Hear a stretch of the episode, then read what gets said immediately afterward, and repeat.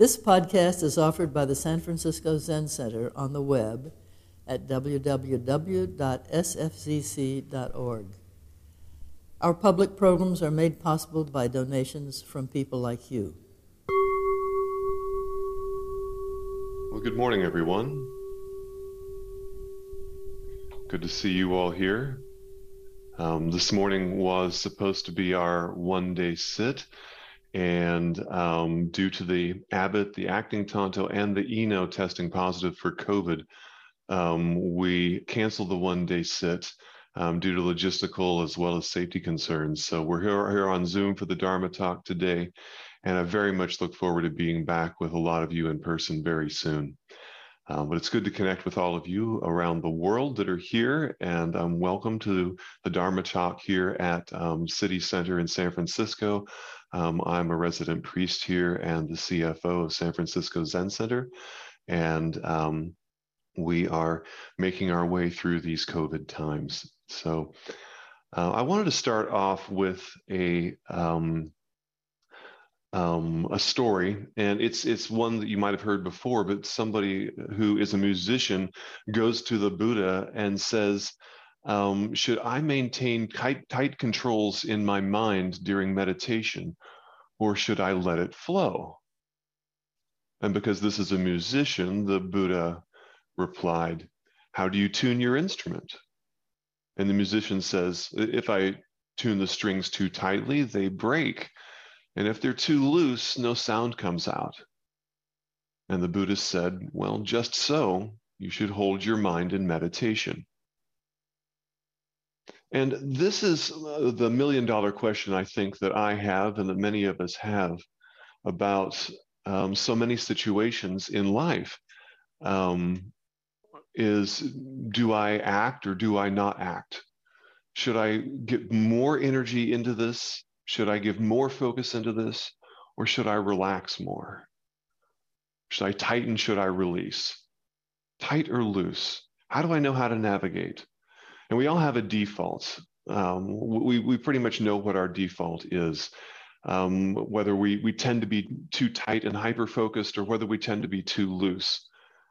You know, it reminds me of the um, character in Steinbeck's novel Of Mice and Men the feeble minded Lenny, who um, didn't know his own strength, was very strong, was a big person, but um, wasn't that bright. And he had a, a mouse that, you know, he, he loved, and he loved to, to touch things that were soft. And he had this little mouse, and it was in his pocket. In the beginning of the novel, you find out that Lenny's mouse that's in his pocket is actually dead. And he still has the mouse there. He likes it. He likes to touch it because it's soft. But it comes out later that he actually squeezed the mouse, the mouse too hard. He loved the mouse, but he also killed it because he squeezed it too hard. And there can be so many things in our life, in my life, that I love, that I'm trying to do good at, that I want to do well, relationships that I want to go well, jobs that I have that I want to perform well at situations that I want to meet. But through my being too tight or overexerting, I might actually kill the mouse. There's a skillful side and an unskillful side to being both tight or loose. You know, on the unskillful side, if you're too tight, you can hyper focus, you can hyper ignore, you can have hyper boundaries, you can be critical, you can be unforgiving and too loose, I might not take appropriate action. I might lack good boundary. I might lack appropriate focus. But with the skillful side, tight can be responsible, organized, dependable, persevering with diligent and appropriate boundaries. And loose can be open to others, open to ourselves, spacious, forgiving, using humor and creativity to lighten the heavy weight. It's not that either one is the one to go to, it's the fact that we need to shift. And knowing when to shift can be so difficult. What should I do in this situation? Have you, have you ever said that to a friend, to a mentor, to a counselor? What should I do in this situation? Should I give it more energy? Should I give it less energy? navigating. This is something that we study in Zen.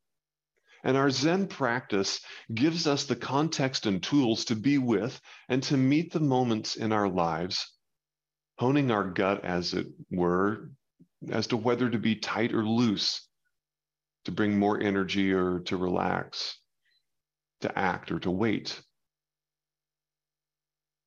Which one is my default?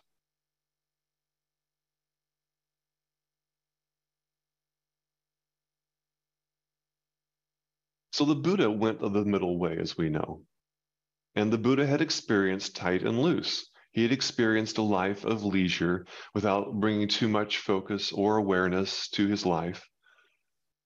He just kind of existed in a palace with everything being taken care of for him, with very little awareness to the human condition, to the suffering, to what was going on with the people around him. He lived a fairly, I guess you could say, relaxed and loose life. And then, of course, the Buddha goes to the other extreme and becomes really rigid and tight and ascetic and eating almost nothing and being incredibly diligent about every single little thing, really buttoned up. And it almost killed him. It almost killed him. In fact, both of them almost killed him. And like that instrument player that the Buddha was talking to in the beginning of this, um, about whether or not to tighten the strings and what happens when the strings are too tight or too loose.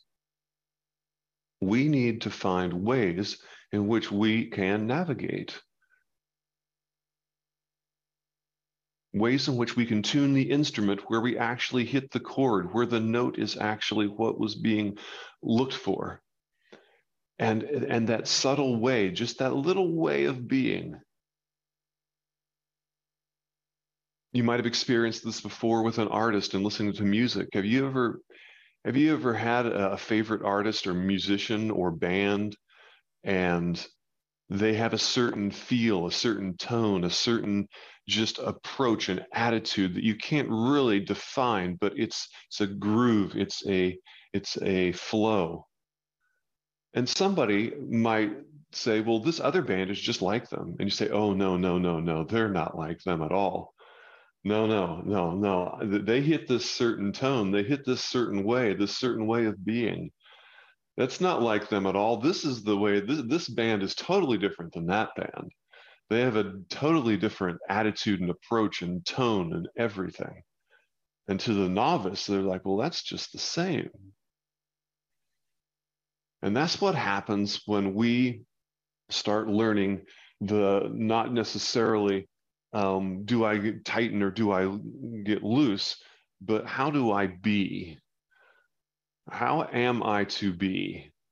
How am I to flow with this situation? It's not do I go left or right, but can someone demonstrate for me how to be that tone, that nuance, to navigate this situation that I find incredibly difficult.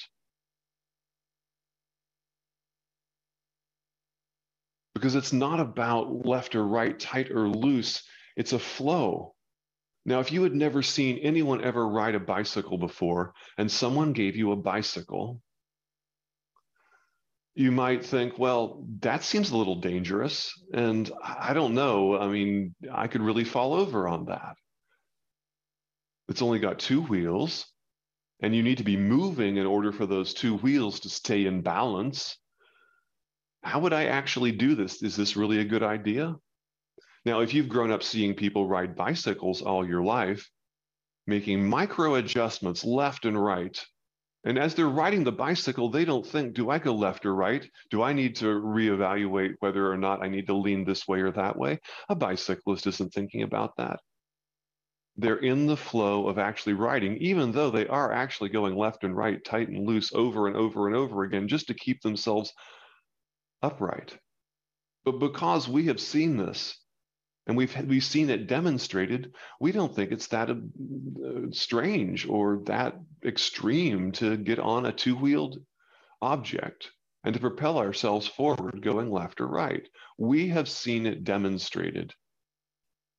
We can do this. A child has seen this. Children can ride bicycles. And in these um, machines called segways that you might have seen, they're two wheeled machines that you get on and they self balance.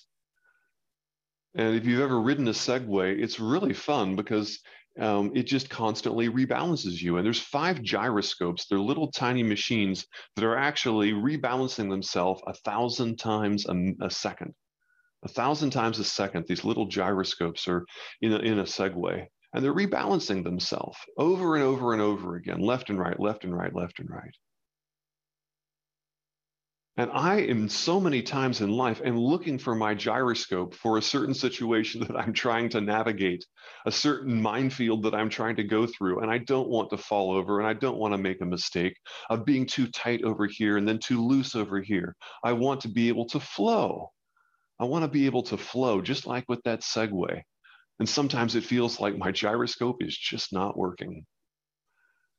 And maybe it's in an area that I have never navigated before. And I really need help because the family that I grew up in, the family that you grew up in, didn't have all of the answers. No one's family had all the answers.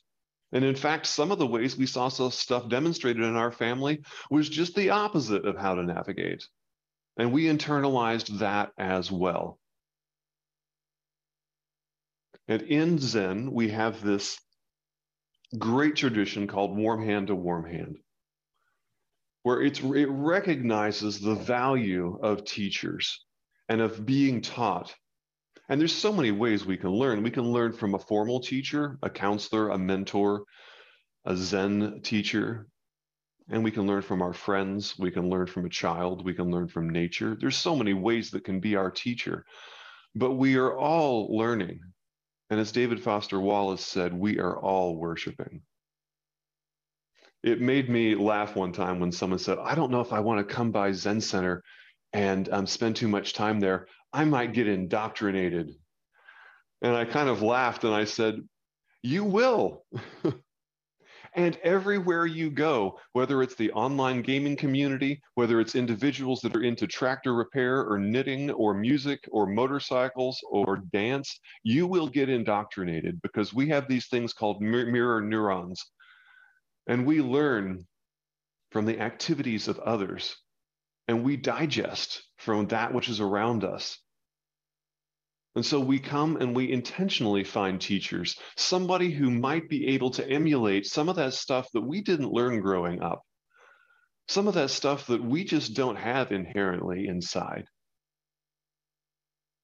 I asked my um, teacher, Ryushin Paul Haller, to be my teacher the week that I went to one of his talks during an intensive here in 2009. And he was giving a talk here at City Center and um, I forget what the talk was even about, but I remember I really liked it. I thought it was a great talk, and I was really engaged. And it was an intensive, so we could bring pen and paper, and it was a longer talk, about 90 minutes. And I'd taken a whole lot of notes and things I wanted to follow up with him about. And um, afterward, he did Q and A. And I don't know why, but the first two people that asked questions really took him to task over some really pedantic points. They were like, "Yeah, but what about this?" And I don't know about that. And what? And, and I was really annoyed that they were asking questions in this way. I thought it was really trivial, and they were off in the weeds. And you know, there were so many other better things to explore. And I thought, you know, I really hope Paul brings us back around to the focus of what he was talking about and not following these kind of silly, pedantic questions off in the weeds. And I was kind of annoyed. And I was kind of ready for Paul to do this, to bring us back, you know. But he didn't do that. He answered each question like it was a really important, insightful question. And he made the person feel good about the asking of that question and the curiosity that they expressed. And he just met them with spaciousness. And I sat there and I thought, that is something that I want. That is something that I want to be able to emulate. rather than being tight and resistant to someone that I feel maybe really isn't doing what I want, maybe isn't really expressing the Dharma or their curiosity in a way that I think is really skillful. To really to meet that person. And I asked him later that week if he would be my teacher, and he's been my formal teacher for the last 13 years.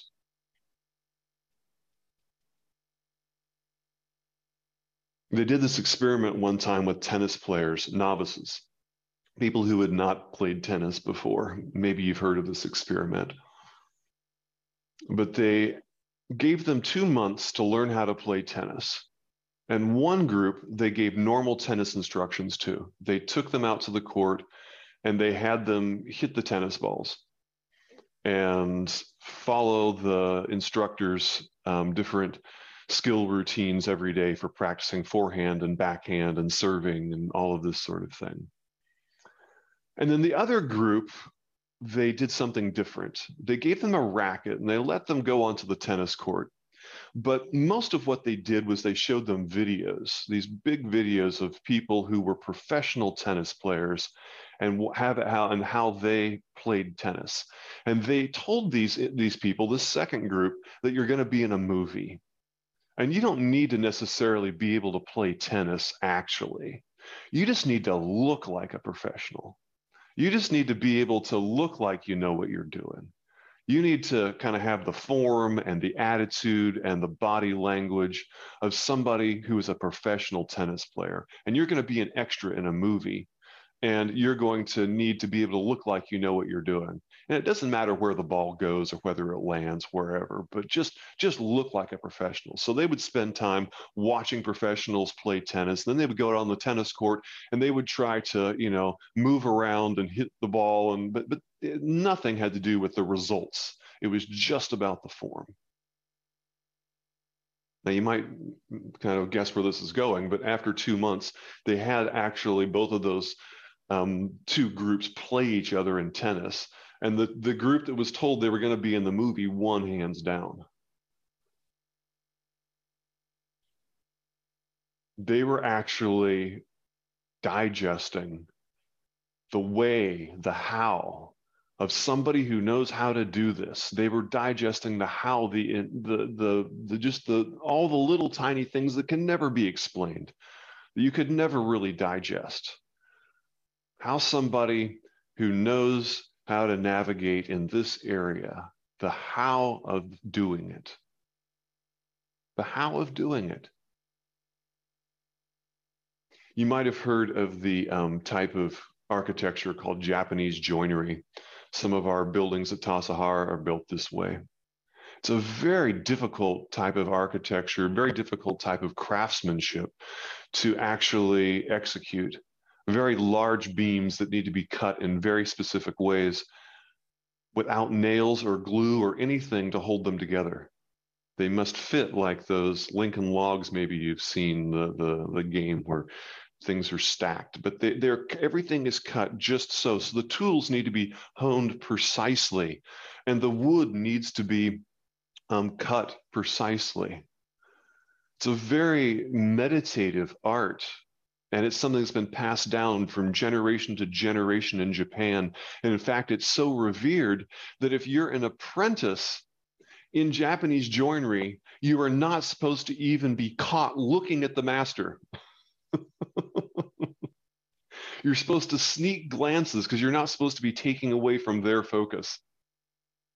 And in the first year as an apprentice in Japanese joinery, you don't even get to touch the wood or cut anything traditionally, all you do is carry the tools, set up the wood, sharpen the tools, and take glimpses of the master, noticing how they go about things, noticing their aura, their attitude, their approach, their speed, how they fix things, how they correct things, learning to be in the presence of someone who has learned how to navigate something that is incredibly difficult, fraught with all sorts of opportunities for it to go wrong.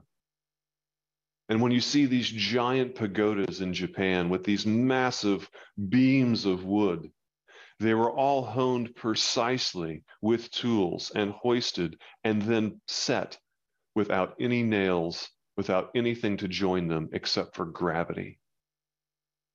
And this ancient tradition is handed down just like it is here at San Francisco Zen Center, warm hand to warm hand, of people working with each other, and the how of the navigating, of being with this moment, and not asking, do I go left or right? Should I be tight or loose? But learning in your gut to hone that. How is it going? I can remember asking my teacher, Paul Haller, at Tassajara one time. I had been there for three years, and he came down to lead a practice period. And in one dokusan, I asked him, a dokusan is where you sit formally and you meet with a teacher. And I asked him, I said, What am I doing here? And he said, Honing your gut. Honing your gut. Learning how to approach things, learning how to be with people, learning how to eat, learning how to navigate, learning how to be pliant. Lots of analogies around reeds blowing in the wind in Zen koans, and around Zen stories, and around bamboo, and around things that can withstand and bend and pop back up, and can absorb but not break, can absorb the impact, pliant learning how to be with. And if I'm too rigid when something comes, I might break. And if I'm too too loose, I might become unrooted. But nimble, nimble. The nimbleness of being able to move just a little bit left and a little bit right. The nimbleness, the pliantness of our spirit and honing that.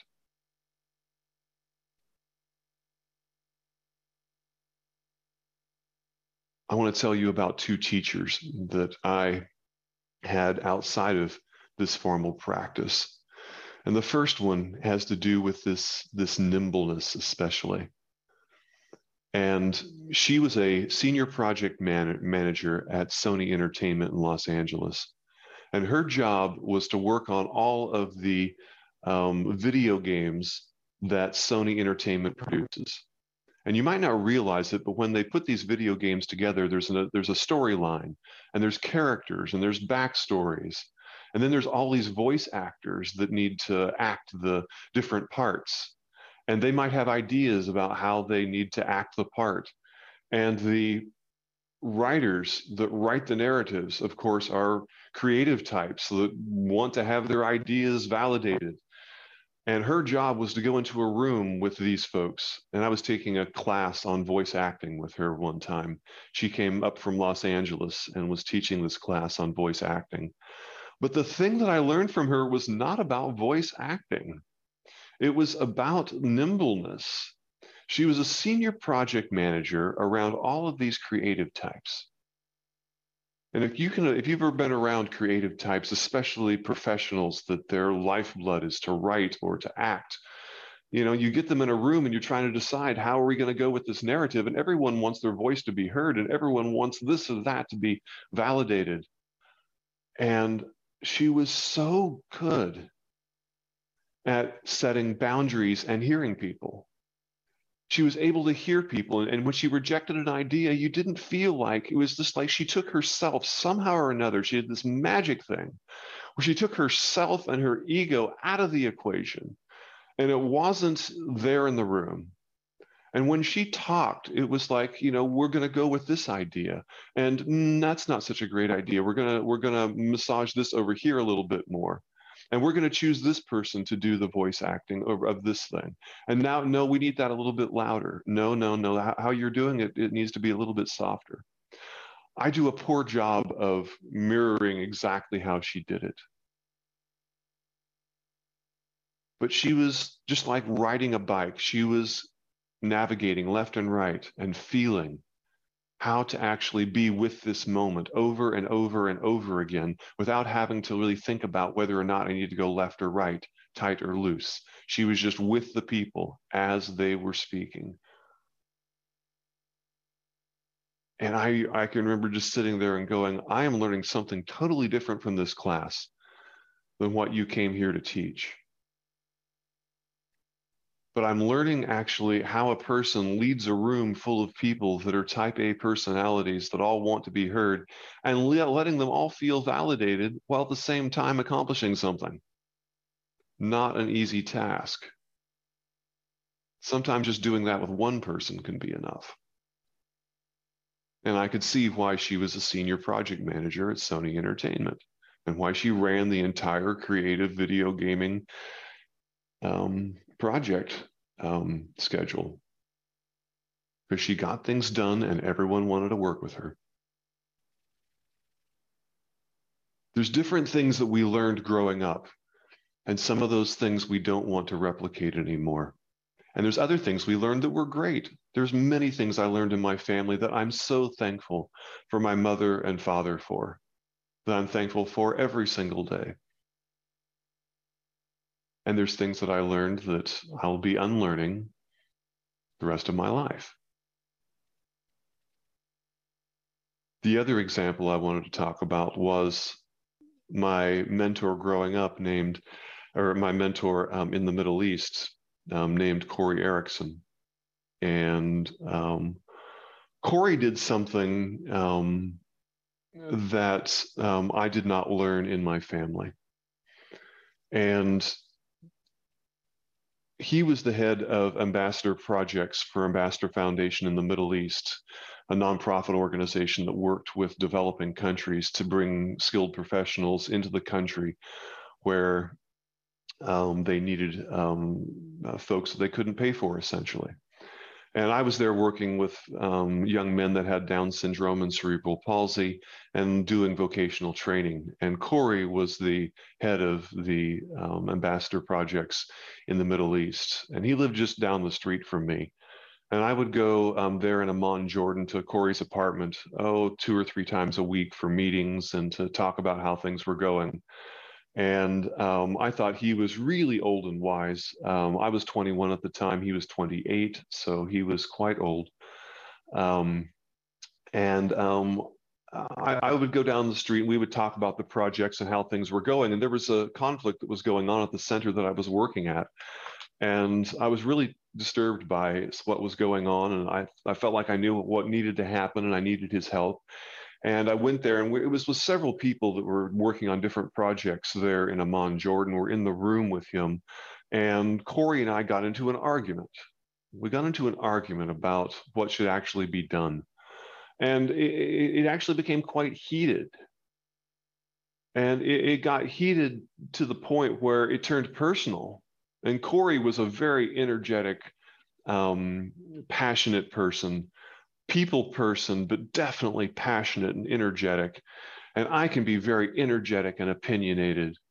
And we got into it, and it turned very personal.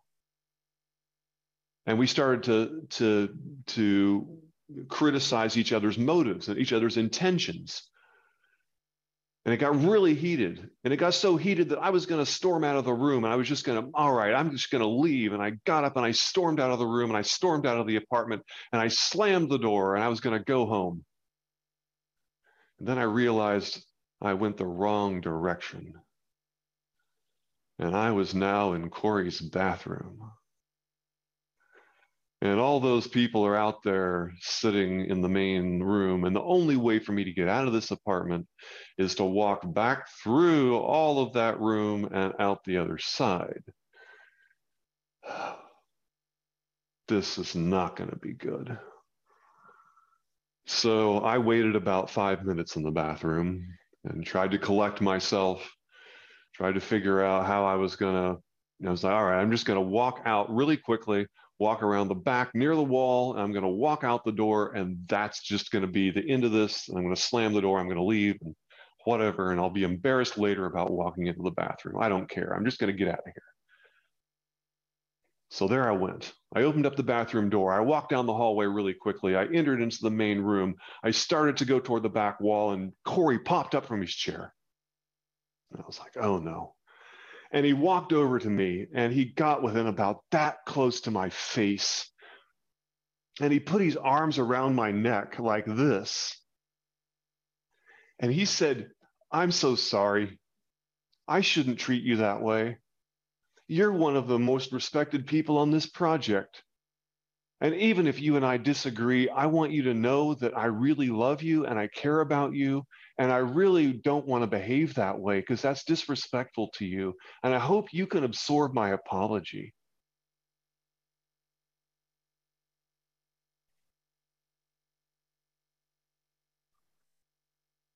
I didn't learn that growing up. That's not how we dealt with conflict. We usually didn't talk to each other for a few days or whatever, and then eventually we got back to just doing stuff, you know.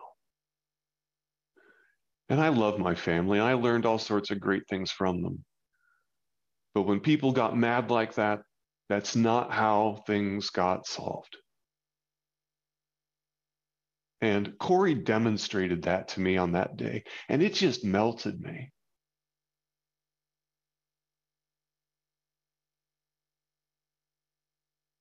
We are constantly teaching each other and giving each other the examples that we have from our past and from our life and from things that we learned. And there's so many people out there that can be our teachers that are emulating things that we didn't get growing up.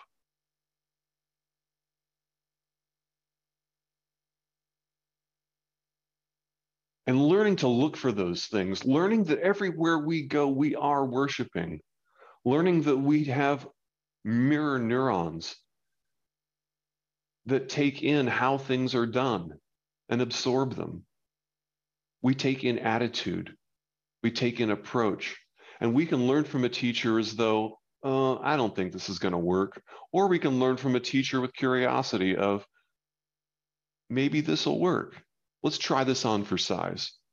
Because we're not trying to be clones of our teacher. We're just trying to learn the how of how they have learned to navigate. It's the attitude of trying things on as though they might work, trying it on for size being willing to willing to fully engage it as though it might work and learning how to reflect it in our own way like our own prism. There's no two prisms that are the same. They all refract light a little bit differently a different spectrum from each prism the exact same sun. We're here to tell our own story but we're learning to navigate from the world around us and actively choosing and looking for areas that maybe we're not so strong in and who has, a, who has something to teach us in that area. I've learned so many things from people at Zen Center like Paul Haller. And I've also learned loads of things at Zen Center from individuals that are their first day in the door. And wherever it is that they came from, I don't know what happened, but they learned something that I didn't and is such a powerful teacher. But learning to look for those things and doing a self inventory. What are the things that I haven't learned so well in regard to navigating? Do I know what those are? Have I ever spelled those things out for myself? Where do I yet not navigate so well? Who do I know who actually navigates fairly well in this area? That's an interesting study to undertake and to undertake it with spaciousness, not as a self critical exercise, but just as a way of saying there could be teachers. There could be folks that out there have learned how to hit that chord, that are actually in tune in that area.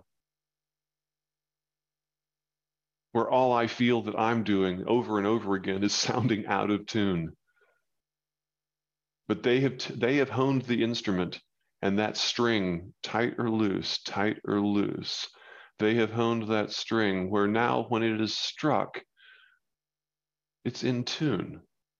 Hmm, how did you do that? How did you do that? And you just watch like somebody who's learning Japanese joinery, like somebody who's learning to ride a bicycle. Like anything that you're doing or you're watching a master or somebody who has learned a way growing up.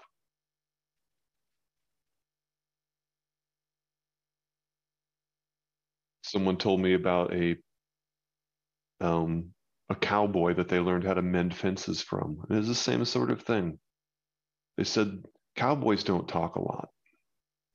In fact, the entire day, you know, if you're out with a cowboy or a cowgirl, there's just not a lot that's said. Most of what is taught is demonstrated. And this person grew up in Montana, and she said that she learned how to mend fences from an old cowboy so that the cows can't get through, so that the horses can't get through, but not so that it injures them, and so that it doesn't need to be done next week. In a certain way and a certain approach, and how tight the barbed wire needs to be, not too tight, not too loose, how the fence posts need to be, how to spot things that are a little bit askew. And she said, maybe we said two sentences a day. But the rest of it was just doing the work. It was the how, the how things were done. And I think about Corey and I think about standing in that room back in Amman, Jordan. And I learned a lesson for life that people don't just have to be mad at each other.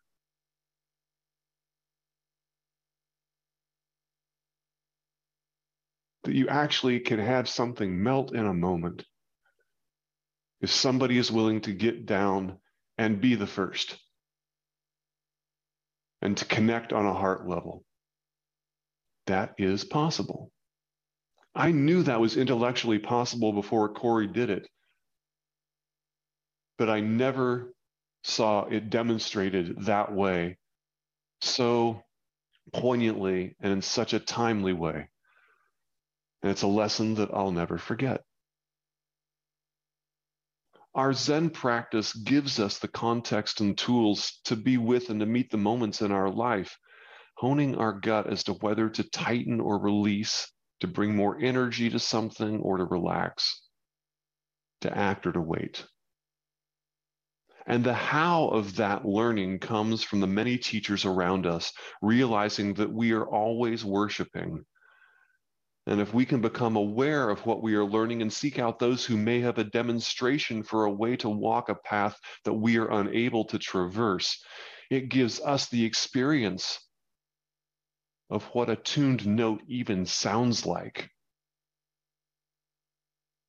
And we start to let our own expression unfold in how to navigate more skillfully.